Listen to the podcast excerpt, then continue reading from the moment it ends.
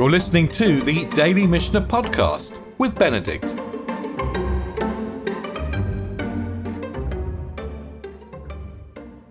So we're into questions of shared space, and we're going to deal for the next few Mishnayot with questions of water.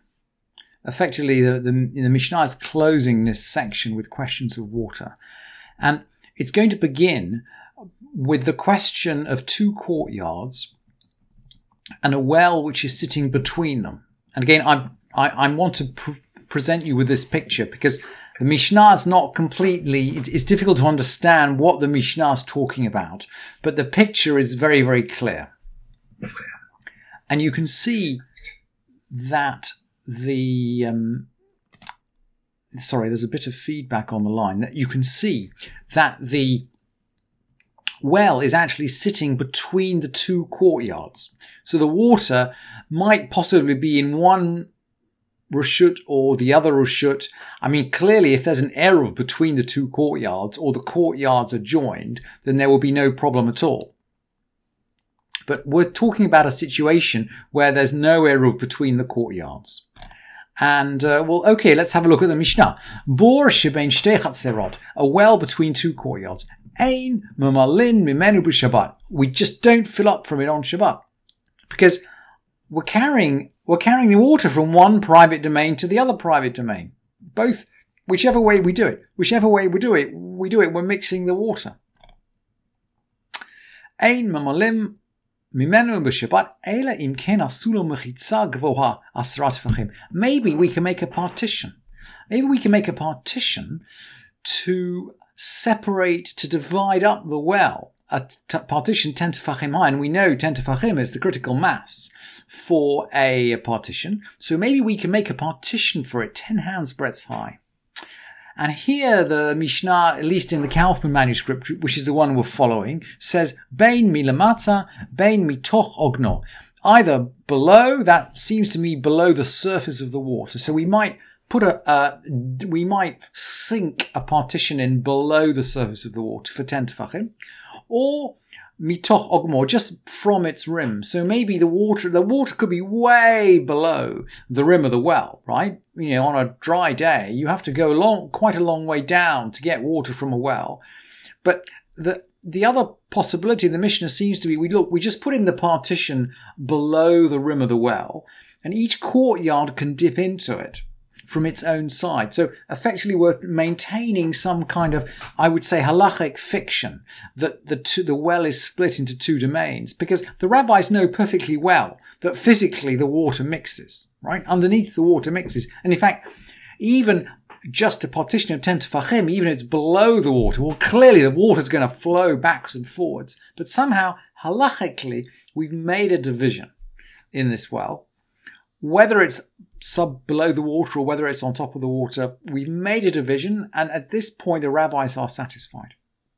Now there is another version of this Mishnah, by the way, which um, which which appears in most printed editions, and actually the second half of the Mishnah might refer to it. The the other version of the Mishnah says Gavoha asarat fachim bein milamata either on below, but also another possibility, Bain Milamala, maybe above. Maybe we can put the partition above the well. And Rabbi, Rabban Shimon ben Gamliel is going to refer to this. Rabban Shimon ben Gamliel Omer, Rabban Shimon ben Gamliel says, Beit Shammai Omrim Milamata, Beit Shammai say below. Remember, Beit Shammai are strict. And of course, putting a partition in below the water some kind of sub sub aqua engineering project, that's a difficult thing to do. But we know Beit Shammai are strict. So Beit Shammai are strict, milamata, milamata, uveit Hillel omrem. This is the opinion which is lost in the Kaufmann manuscript in the beginning of our Mishnah. Uveit Hillel omrem, milamala, Beit Hillel say above. Amar Rabbi Yudah, you know, Rabbi Yehuda says, look, the mechitza doesn't have to be any bigger than the wall between the two courtyards. Look, Rabbi Yehuda is saying, look, guys, I've got a wall already between my two courtyards. Why do I need an extra partition?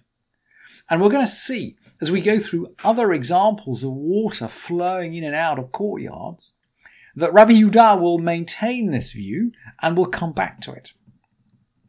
So we've begun with the well that's between the courtyards. Let's think for a sec about a, a stream, a, um, a watercourse, an irrigation channel that is actually running into the courtyard from outside. And I haven't drawn this one, but I, I, think we can probably imagine, you know, you could have a courtyard, actually a bit like the photo of the courtyard that we looked at yesterday. Look, here's the courtyard in Morocco. Actually, there's a pool in it, but you can easily imagine that that pool is fed by a stream or an irrigation channel which is running in from outside. And the question is then going to be, okay, what's the status of that water which is running in from outside the courtyard? And the Mishnah is going to begin by saying, Amat Hamayim, Amat Hamayim, Shehi Overet Bechatzer, a water channel that passes through uh, a courtyard. Ein memalin hemenu b'Shabbat.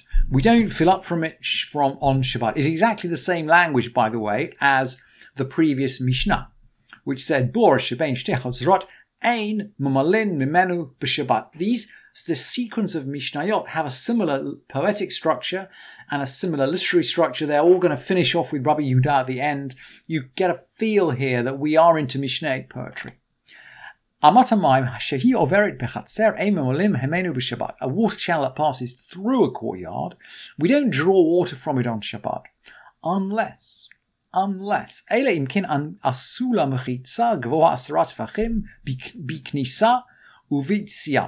Unless we make a partition for it, we're back to our partition, 10 tefachim high, when it comes in and when it comes out.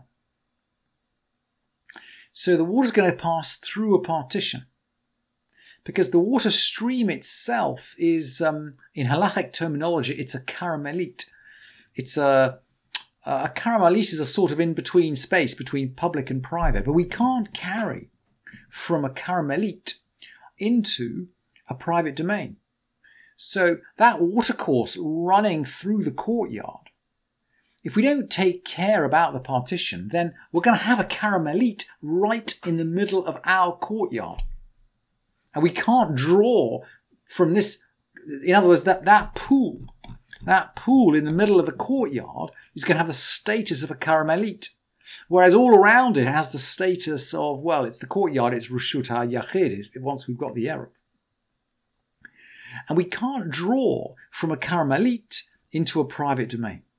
So what are we going to do? We're going to put a partition up at the entrance and at the exit of this water so that inside the courtyard it becomes a private domain. Let's come back to the Mishnah. Let's come back to Rabbi Yudah, because we know Rabbi Yudah is going to have the same comment. Rabbi Yudah says, Rabbi Yudah Omer, Kotel she'al gaba tidon mishum mechitza. The wall above it may be regarded as a partition.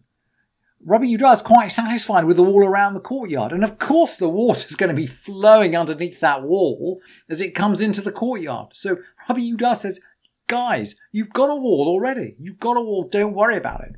And he's got a, an example to back himself up. Amar Rabbi Yehuda. We've talked before, by the way. Amar Rabbi Yehuda, Maaseh v'amashel Avel. It happened with the water channel of Avel.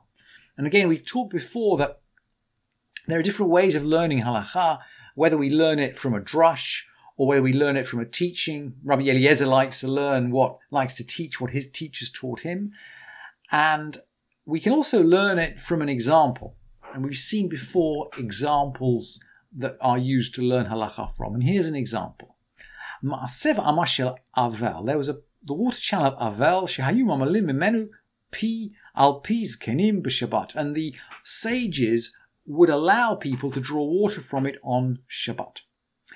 Amrulo, and they said to him, they said to him, look, you can't learn from this example. Mipnei Shelo hayava kishur. It wasn't of the necessary size. Now, why is size necessary? Well, a watercourse has to be a certain size to qualify as a carmelit, and we learned this actually in the Mishnah of Shabbat. I don't know whether you remember on the 11th chapter of the Mishnah of Shabbat, we learned that someone who throws four cubits in the sea is exempt. And then we learned if there's a pool of water, if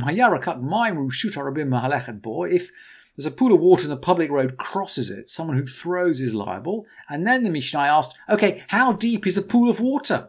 And the Mishnah answered, pachot me aserat tfachim, less than 10 tfachim. A pool of water has got to be less than 10 tfachim once it's more than 10 tefachim, it has a different status. And I think we're saying in this Mishnah in Eruvin, the the water channel wasn't 10 tefachim. It doesn't have the status of the Carmelit. It's just a puddle, basically. And if there's a puddle, you, it's, you can draw for water from it Shabbat anyway. What about what about a situation not where the water's running through the courtyard, but it's running along the edge of the courtyard and there's a balcony sticking out. And they would perhaps uh, drop a, uh, a um, drop a bucket through a hole in the balcony into the well or into the watercourse in order to get their water. So that's the last example we're going to deal with today. Guz Torah, Shahina Malamin Hamayim. What about a balcony situated above water? Same structure. Ein mamalim hemenu b'shabbat. These three Mishnah are all the same. Ein mamalim hemenu b'shabbat. You don't draw water from it on Shabbat, except unless they're made for it a partition of 10 tefachim, 10 hands breadths, either above or below. And it goes the same, by the way, if there are two balconies. Maybe we got two balconies, one balcony on top of the other balcony. And maybe there is some kind of hole in um, both balconies so that the guys on the top balcony can drop a bucket through the hole on the bottom balcony and then right the way down into the water. So we're not only taking from the caramelite, which is the water, into the private domain, which is the balcony, but we're actually going through one private domain into another private domain because we're going to cross the first balcony before we get to the second balcony. And this, again, this, you know, this will remind us of the questions of one courtyard inside another courtyard. So, what's the Mishnah going to tell us to do? Um, guzterot zot lemala mizot two also two balconies one on top of the other asu la eliona velo asu la tartona they made a um, mechitza for the upper one but not for the lower one Shtehen asurot. They're both prohibited. We're going to rely on the fact that in order to get to the upper balcony, we need to get through the lower balcony. So making making a part, we, we're going to make a partition ten hands breadths high, either above or below. But it seems as though the ten hands breadths high partition has to somehow cover the area of both balconies. It can't, or at least it can't cover just the upper one. I guess if it covered the lower one, it would suffice for the lower one okay. But if it's just for the upper one, neither can use it. The lower one hasn't got a partition, and the upper one isn't allowed to go through the space belonging to the lower one, except ad sheye arvu, unless they make an eruv. And of course, if the um, owners of both balconies make an eruv, then of course they can happily drop well, with the partition, of course, they can happily drop a bucket from either balcony into the water source and draw it up and drink from it on Shabbat. Thank you for listening to this edition of the Daily Mishnah Podcast with Benedict.